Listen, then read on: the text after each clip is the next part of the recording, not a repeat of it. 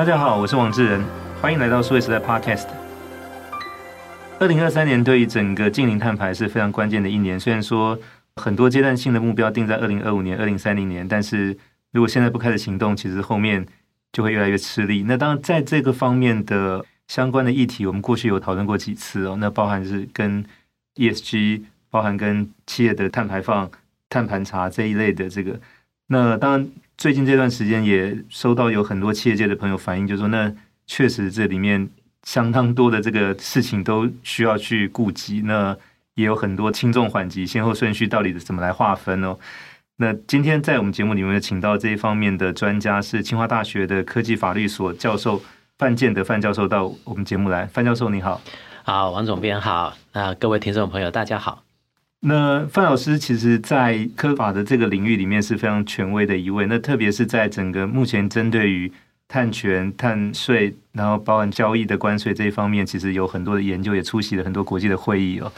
那今天首先要请教范老师，就是说，现在在碳权跟碳税这方面的发展，根据你最新的了解，现在大概国际上到什么样的程度？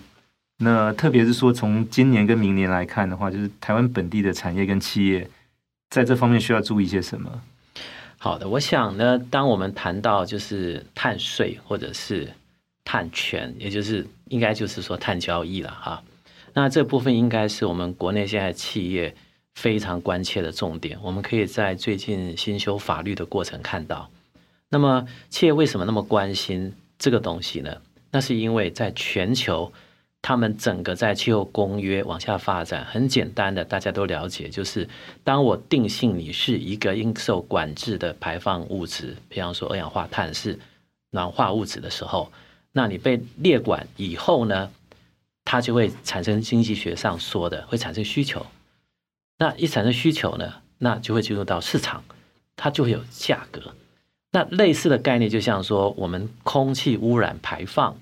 那我们政府就说，那我收要收，譬如像说特别工科，也就是说空屋的费用，或者我们说在使用燃料的时候呢，我科你特别的费用，那我们叫做特别工科。这是一个使用者付费的概念，是的，这也是一种定价的概念，对不对？可是你看，它是基于公共利益。那我们现在就有趣了，就是说，那公共利益，那难道二氧化碳不是一个公共利益吗？它是全球的事啊。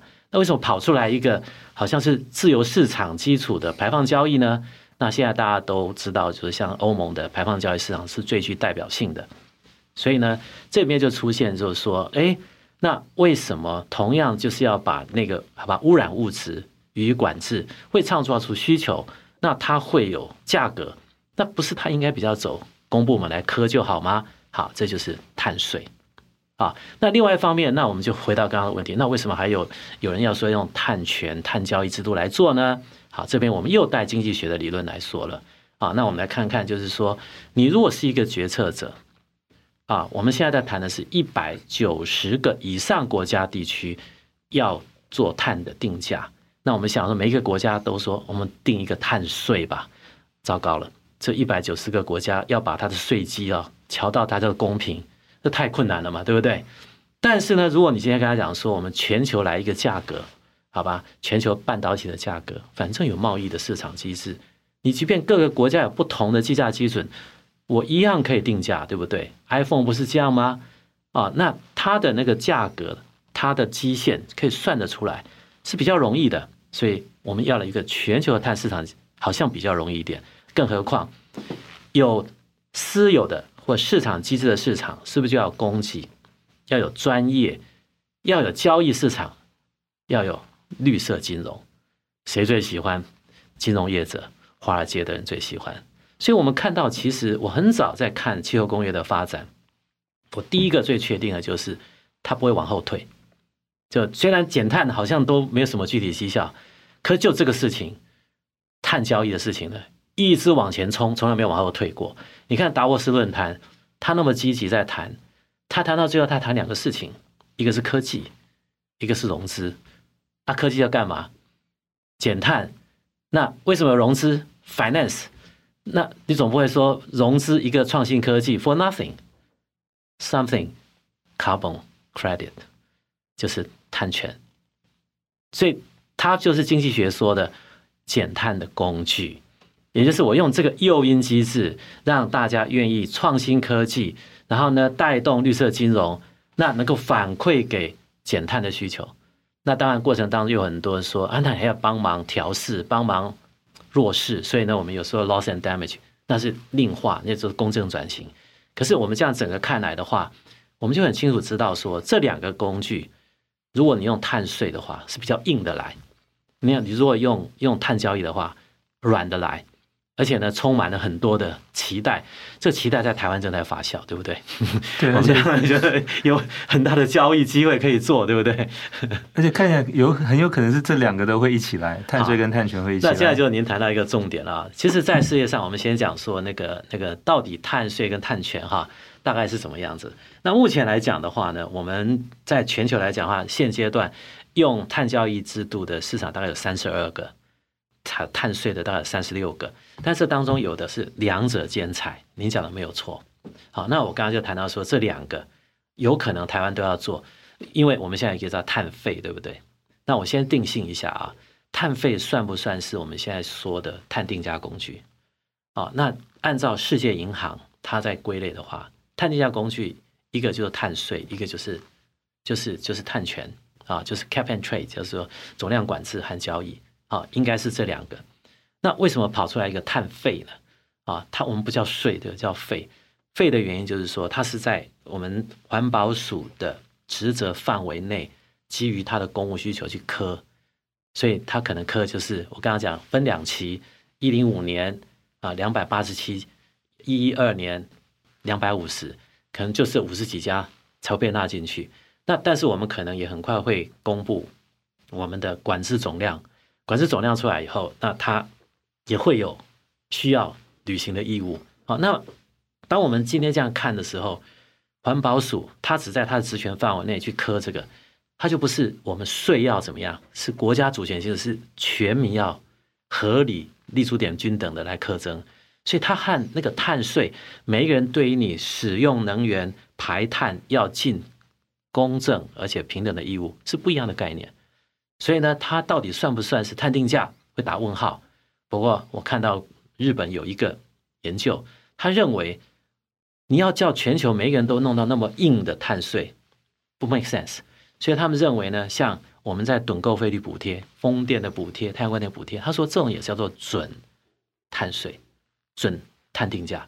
所以我直接认为碳费也可以叫做准定价 啊。所以在这个状况下。碳费就会给人家一个想法，就是说碳费课完是不是碳交易出来就是两种？是的，我们会很像新加坡啊，新加坡它课的也是有类似比较不是那么全面的碳税，但是它也已经开始走交易哦，所以这两个并行。那我目前看到就是说这两个事情呢，在国际上它的论述，我刚才已经初步讲了，碳税的问题就是你很难全球都一致，还有另外一个。你磕碳税的时候，你永远不知道它后面代表减了多少碳啊，因为它是整体在算的。对，老师，那这个我就想起，那他课税的对象呢，是针对这个自然人，还是针对法人？就针对其实，如果是那个碳税的话啊，它课征义务主体的话，一般来讲的话，是你先以排放源，它要先划那个排放源，全国做基础，所以你会发现呢，它按照各种部门来看的话。你说住，你说产业、住商、交通、能源这些传统的，你当然打做机构为主，对不对？但是你个人呢，他往往是间接科，他不会用我们的个别个人去科，但是他可能会说，你这个住宅区这个 house 有点像科所得税那样，因为你的 house 就是属于住商部门，所以你住商部门呢，我可能就科你这个房子要有多少税，但是这个很难科，交通更难。你要不要磕那个车子？要不要磕其他的？所以这里面它又有一套另外换算的方法。那另外它有的会搭配，就是像在瑞士的话，它会搭配，就是说有些东西呢，你已经在燃料费磕了，像我们有空污费磕了，或未来有一些碳费磕了，是不是你应该要扣免、抵扣掉，然后才回来磕？所以这个部分呢，未来也应该会是要在方法论上面去处理。比如说大户应该会就是像台电，是好像中油。或者说像中钢或者像台泥这样子，因为它其实是在它的这个生产它的产品的过程当中，不管是电或者是呃钢铁、钢材或者是水泥，就是。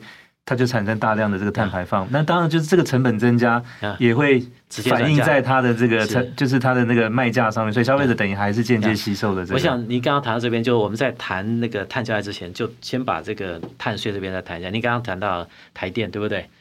一般来讲的话，我们会把能源部门再分开来看，因为能源部门呢有很特殊的问题，譬如像在美国，能源部门他们的能源呢被认为。每一年要拿到所谓的隐藏补贴，这个是马斯克批评的，大概五兆五兆美金，就是为了要化石燃料价格便宜，让人民和产业获益，他们隐藏的补贴高达五兆美元。所以不光是台湾在压这个电价，其实美国。所以同样的道理，嗯，如果我们今天要科碳税，如果说台电要缴碳税，你会不会觉得很 ironic，很很荒谬，对不对？你既然这样，你就不要补贴它就好了。你为什么你补贴它以后，我再回来科你税，然后我创造两次的管理成本和两次的盘查验证，到最后把你的奖奖补助，就是说那个隐藏的补贴 neutralize 掉，这不是很奇怪吗？然后当中还让你去创造那个排碳，所以是不是会不会是很大的问题，对不对？所以这也可以某种程度讲，就是说，如果一个国家像我们这种出口导向的要课碳税，是不是会增加很大的？很大的麻烦，对，哎，因为你的整个产业政策可能受到挑战。好，另外一个就是，我们就回到产业部门。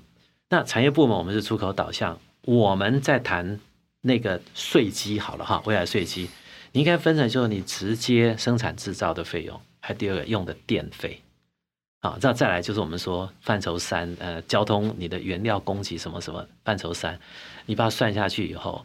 你会发现，我们的这些产业，尤其我们的电子产业，大概已经把它的效率已经提到极致了。那你现在在不问他有没有什么努力，直接给他再磕一层，他怎么去跟三星竞争？因为我们的能源成本、碳排系数远高于我们的像韩国或者是东南亚国家，所以这又是另外一个国际经贸问题。所以课碳税的话，后面有很多东西要考虑哦。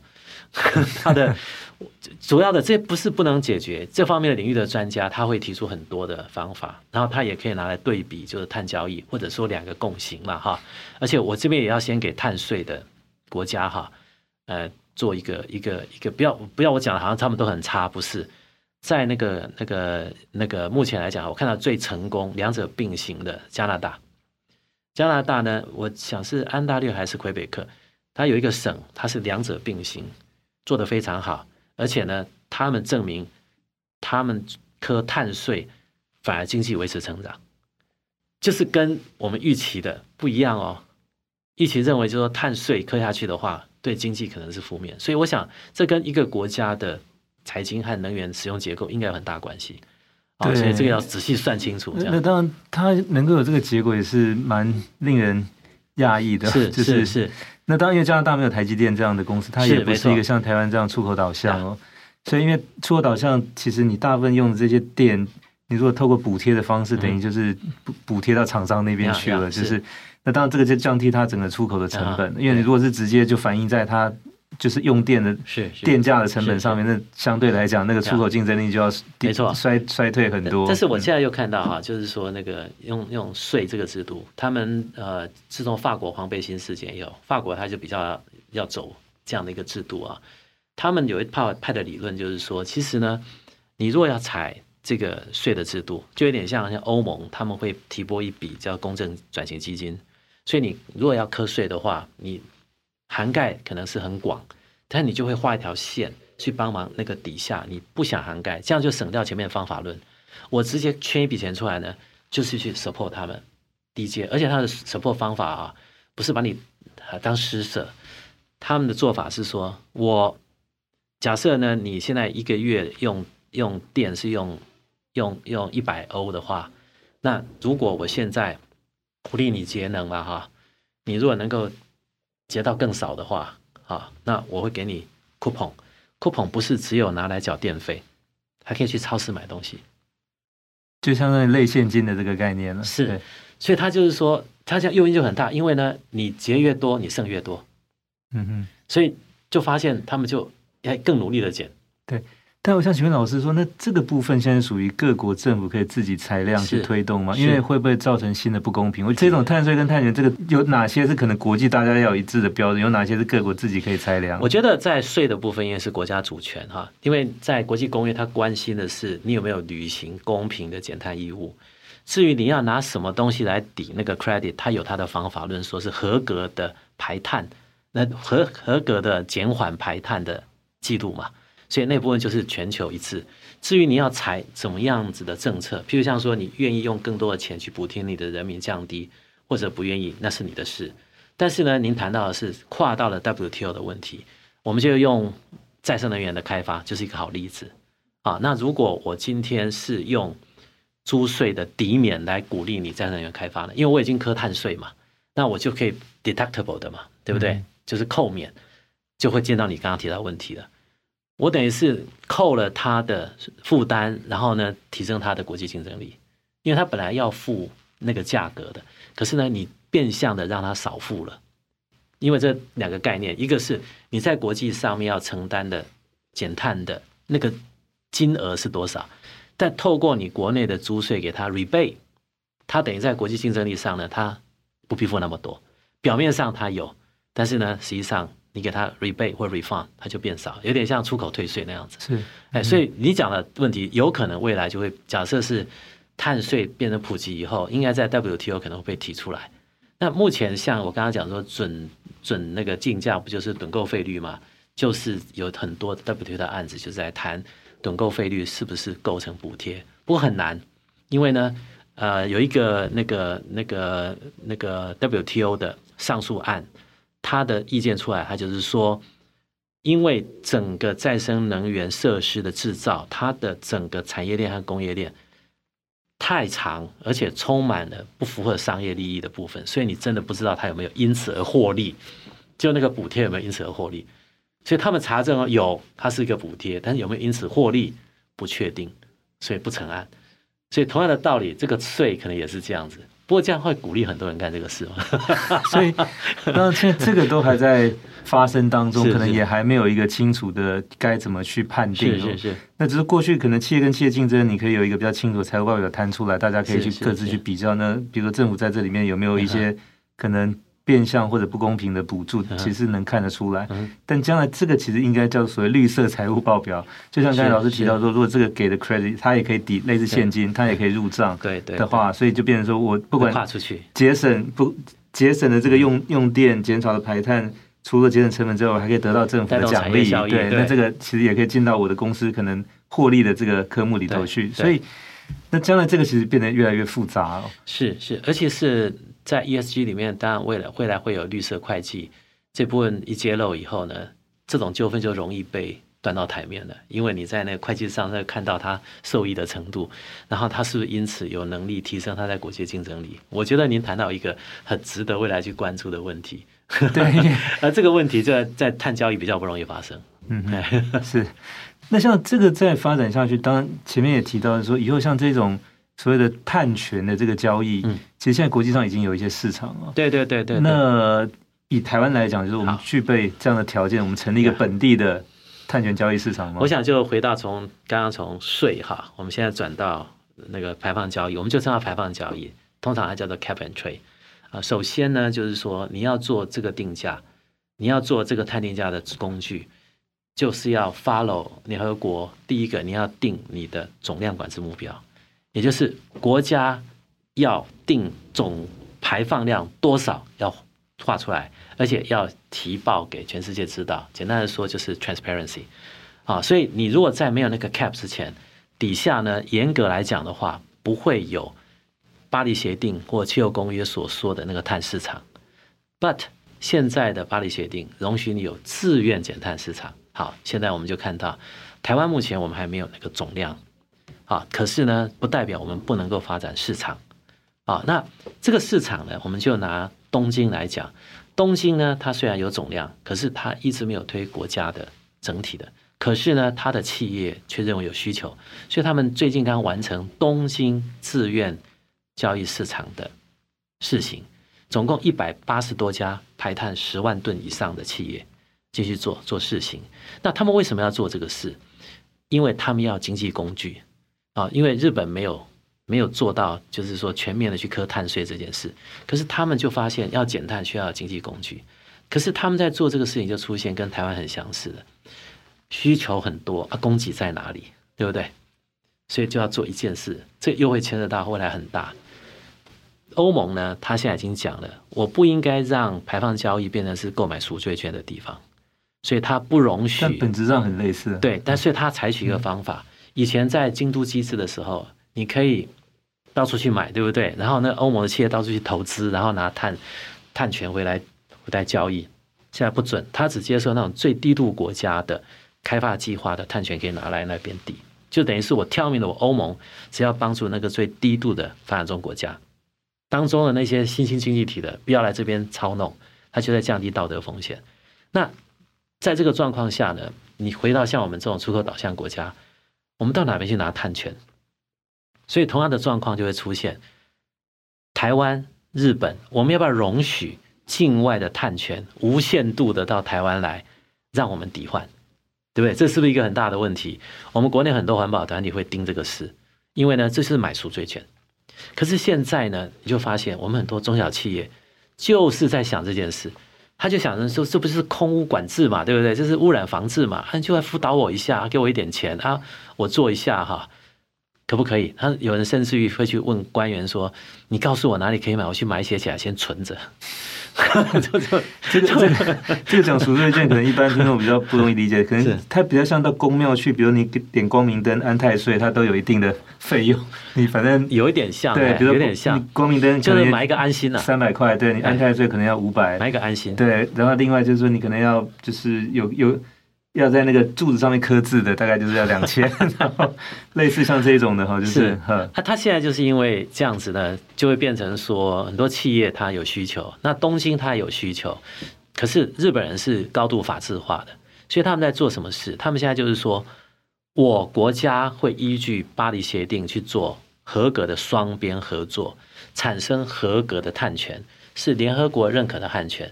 然后呢，经过我日本的许可，可以进到我的交易市场。这个时候是他的资源交易市场，它叫 J Credit，可以拿到这边来卖给他的企业。所以这个时候就变成是他整个管制在里面。好，那这时候呢，就是我们前段时间我们的气候变迁阴影法在讲说，境外有多少碳权可以拿来国内做抵换，就是这个问题。那原本呢只画了 ten percent，这个部分呢，我必须要讲是过于严格。应该呢，就是说，我们国家要站在一个，就是一方面不不能够鼓励洗绿，然后另外一方面要考虑你国家的生存和竞争必要。所以现在的法律是容许有一个 range，那要等于是阶段性的或个案式的，还没有特别处理。就执法未来会说，到底我要允许多少的境外碳权可以进来抵换，然后那个 project 可以拿多少来抵免，这都是未来呢是授权立法要去做的。那这个是符合台湾的国情，可是它就未来就需要一些操作。好，那目前这个部分，我们如果走向这个方向，我们来想东京那个概念，我们的企业好像也需要有一个自愿市场的场域。所以我们现在来谈啊，台湾还没有定调定我们的总量管制目标。当然，我们现在二零三零年的目标已经出来了啊，二零三零年我们的 NDC 的缩里啊，减百分之四，正负百分之一啊，所以这个就是可以出现 cap 了。那下一步我们也可以做 cap and trade 了，但是这 cap and trade 要做的话会花很长时间。那目前我们可能会觉得说有一个资源市场，像东京一样，先让一些重要、比较规范的企业、带头企业来进行这个交易，然后呢，把我们应该要怎么样子引进碳权规范的做好，这样我们才能够稳健上路了。好，否则的话会乱成一团。现在就是因为企业它有需求了，它很容易。过度恐慌，因为实际上现在他还没烧到他，可他已经觉得他需要了。那在这个状况下，他就会急病乱投医，那就鼓励那种不太恰当的供给出现。那这个不当供给出现，会导致假设现在我们中小企业买了一堆不太恰当的碳权，他以后会强迫政府买单啊。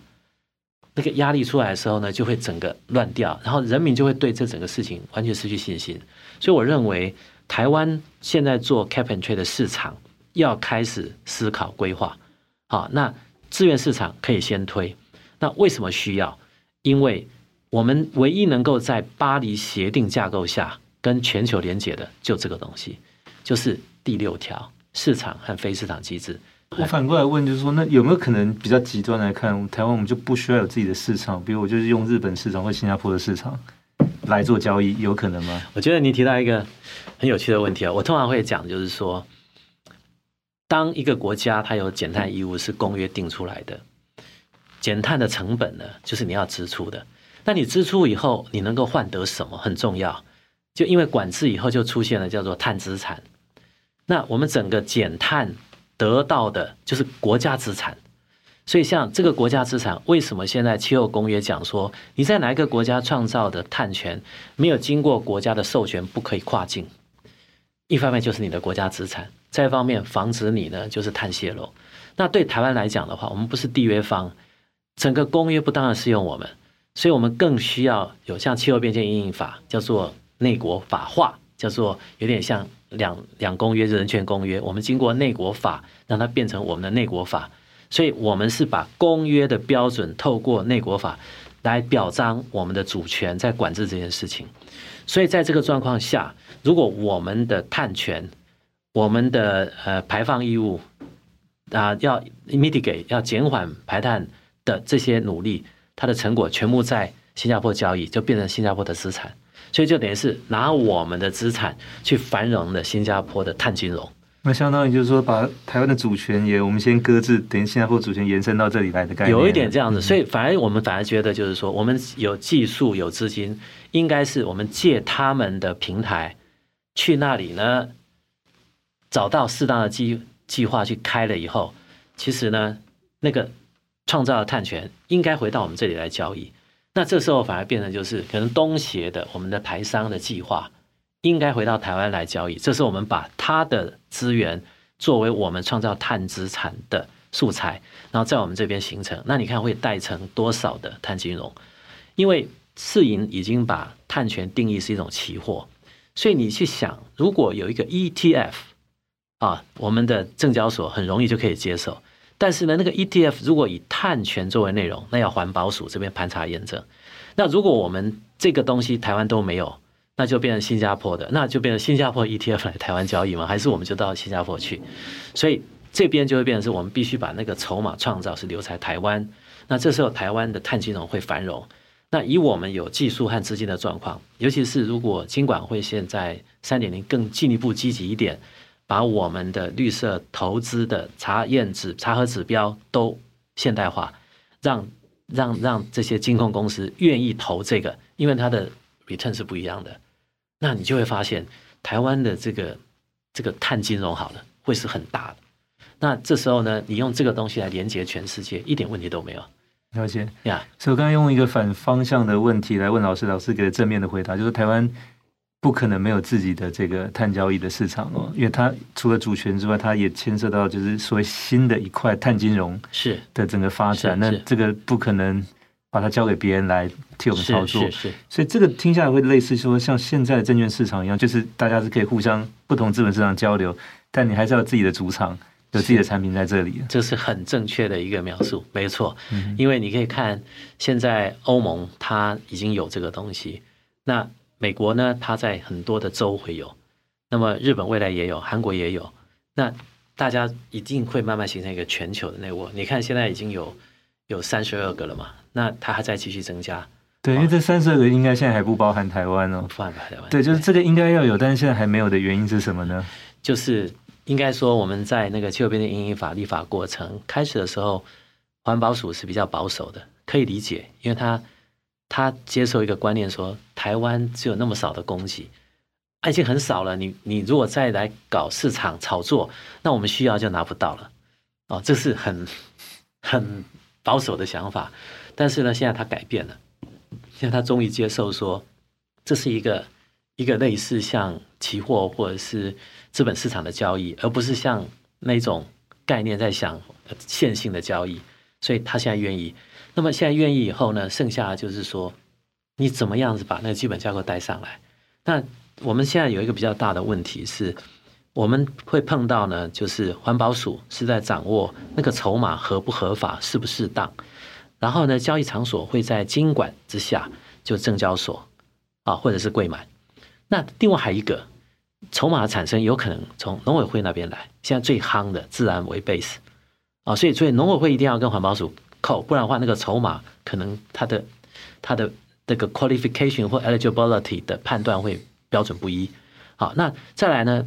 证交所他本来认为他半年就好了，问题来了，那个筹码合不合格不是你说了算，那筹码按照国际标准来算，所以这里面显然有一些有一些误差要要要填补上去，所以你看这整个事情兜起来，就会发现台湾有很多部会之间的联系要扣起来，才有办法往下推，所以我才会说现在比较值得做的就是自愿市场试行，这个环保署可以做，因为他在。特定范围内做，而且并不是公开市场嘛，它比较像 club 试行的。那在这个状况下，那个金管会和证交所也可以进来，来有点像 sandbox 这样来试试，来来看看怎么运作。因为它没有面向不特定的公众，所以它是比较可以试行来做的。啊、哦，台湾可能要这样稳健的启动，不然的话，呃。可能，但这个一般来自公部门，可能这个要协助也是最困难的地方。是，现在现在这也是环保署很头大的地方，是因为呃大家的那个事情的认知的基线不一样。对，那我最后想请教老师的问题也是跟这个有关，就是说，那可能要期待现在这些跨部门能够大家尽快理出一个共识，往前有一个行动方案推进落地。这个呃，我想从过去的经验来看，不会很快啊。嗯，但是以今年来讲，比如说像欧盟就有这个跨境碳税的这个事情，那它就会直接影响到台湾的这个产品出口。嗯、那当然，如果我是大的公司，我比较有能力或者资源去解决。但如果我是中小企业的话，现在该怎么办？因为刚才前面提到说，可能前几年或者这段时间听到，也许其他人的建议，我可能跑到新加坡，跑到哪里去买了一堆这个碳权，它这样不一定能够抵用的。嗯我我想这里面有几个面向，我稍微很快谈一下。第一个就是说，对于我们说呃跨境碳关税这个部分，叫 CBAM 这个地方，首先呢，第一个它涵盖的领域啊，目前来讲的话没有那么广啊。那像对台湾，我们现在有盘过，大概就是钢铁多一点，但是呢，overall 大概占这个欧盟它的那个整个比重也不到百分之五。那另外就是铝。铝的部分呢，这百分之一点多。那对台湾来讲的话，我们新贸易会受到影响的程度是很低的。那另外，企业常常把很多事情都跟碳权都在一起，所以有人会认为说，我买的碳权，那我到碰到边境税的时候可以抵，不是这样子。这不是当然的逻辑。这就是您刚刚谈到的，我欧盟在盘我减碳的基线和运算方法，和你在台湾。你自己呢买的碳权，它的基线和盘算方法，我不尽接受啊。在这个情形底下，欧盟它已经有讲了，我不会因为你在你的国内哈，你减了多少碳，我就当然认你。所以它是要再经过申报的程序的，所以不能够有错误的期待。那同样的，我们缴的碳费是不是当然可以？这边就要拉到国家，因为它毕竟是准准碳定价，所以呢，你可以透过双边的贸易去谈是可以的。好，所以。大家不要有错误的期待。那另外，贸易给大家压力很大。贸易要什么？绿能，不是碳权，它要绿电，它叫做绿电凭证。所以呢，大家又把绿电凭证跟这放在一起。这样，Apple 要的是多少比例是来自于绿电，而不是你有多少 carbon credit。所以你会觉得大家把事情弄都混在一起。因为这里面确实相对比较复杂。那 对，有些时候被用简单的方式去说明，所以就大家。好像这些东西都是相通，但其实是不一样的东西。不一样。所以现在我认为台湾现在比较迫切的中小企业呢，你如果跟贸易有关的，你就看着那供应链的头，他要你怎么配合，他比你还急，因为他要去扣关，他要去拿订单，他会被要求什么，他会教你会带你，所以你不要急病乱投医。那至于说碳权这个事情，台湾都还没有设 cap，你急什么呢？那你说会买不到吗？好。我们现在买到的碳权都不是巴黎协定碳权，第一张碳权要发呢，会是在二零二三年，就是在今年呢，哎，今年才有可能会发啊。那因为计划一段时间嘛，啊，啊一段时间才会有巴黎机制的碳权。那你现在买的不都是京都机制的吗？啊，京都机制的，你要注意，你会不会买的太古老的？太古老的现在普遍都不被接受，像中油上次买的碳中和的。他有特别对外宣称那是六年的计划，他就是怕人家说你拿那个品质有问题的旧货，就相当于就是你用明朝的剑斩斩清朝的官，这个事能不能成立？对，他他在那个时候都是对的，但是到现在呢，他可能不能给你这个 credit，所以大家一定要知道，就是说碳权既然是国家资产的概念，就是国家主权，所以呢，你要拿来抵你的国家义务，一定要经过国家的同意，所以不是你到处乱买都可以的。然后呢，现在有很多人到海外买哈，也有掮客在卖，我就提醒大家。你如果要拿来是做抵换法定义务的，我强调的那个法定义务，你要做 ESG 我不管你，你要做自己碳中我不管你哈，只要你那个是有符合方法论，有人认就好啊。但是呢，你就要做强制的。第一个，你要问那个碳权的计划是不是合格登录，在国家的登录平台登录，就是这缔约方巴黎协定了。第二个，那个合格的计划出来的碳权，它要出境。有没有国家的授权 authorization？这两个很重要。如果没有这两个东西，你拿到台湾来就等于只是自愿减碳的，因为国家不认。因为你这样的话会等于是规避了欧盟要求的避免碳泄漏或 double counting，因为他没有经过国家授权，你等于是偷了那个国家碳权拿到这边来用。了解。哎，所以这个事情都是大家要了解细节。简单来讲的话。碳权在台湾还没那么严重，中小企业稍安勿躁，不要焦虑啊。那政府反而是应该要焦虑，因为政府是维护整个市场的安定和机制，那迎合国际贸易竞争，政府反而要积极一点，赶快有一个正规的场域让厂商去做。那现阶段我们很多大厂、上市贵公司、电子公司都是很懂、很了解的。包括他们企业内部探店都做得很好，应该赶快有一个场域，让这些合格的厂商进来做测试，然后就可以给国家一个比较可以期待、社会比较能信任的交易，然后我们再把它往上推，推到国家的，那就我们就可以连接国际了。好，我们今天节目很谢谢清华大学的科技法律所范建德教授跟我们分享，我想解释非常清楚，从一开始的碳费、碳税、碳权、碳交易、碳关税到后面的绿能。就它有一些相关性，但它不是同一件事情。那现在其实对台湾来讲，最重要一件事是说，政府机关特别是公部门协同，做要尽快推出我们自己的相关的这个呃计算的方式跟我们的交易所。是是是。那当然对很多企业来讲需要关注，但是呢，先不用太焦虑。所以我想今天这一集也帮大家缓解了很多的碳焦虑。那谢谢范老师。好，谢谢谢谢谢谢大家。谢谢各位听众朋友的收听，希望大家喜欢这集的内容，欢迎给我们点赞和转发，也请持续关注和留言，我们下期再会。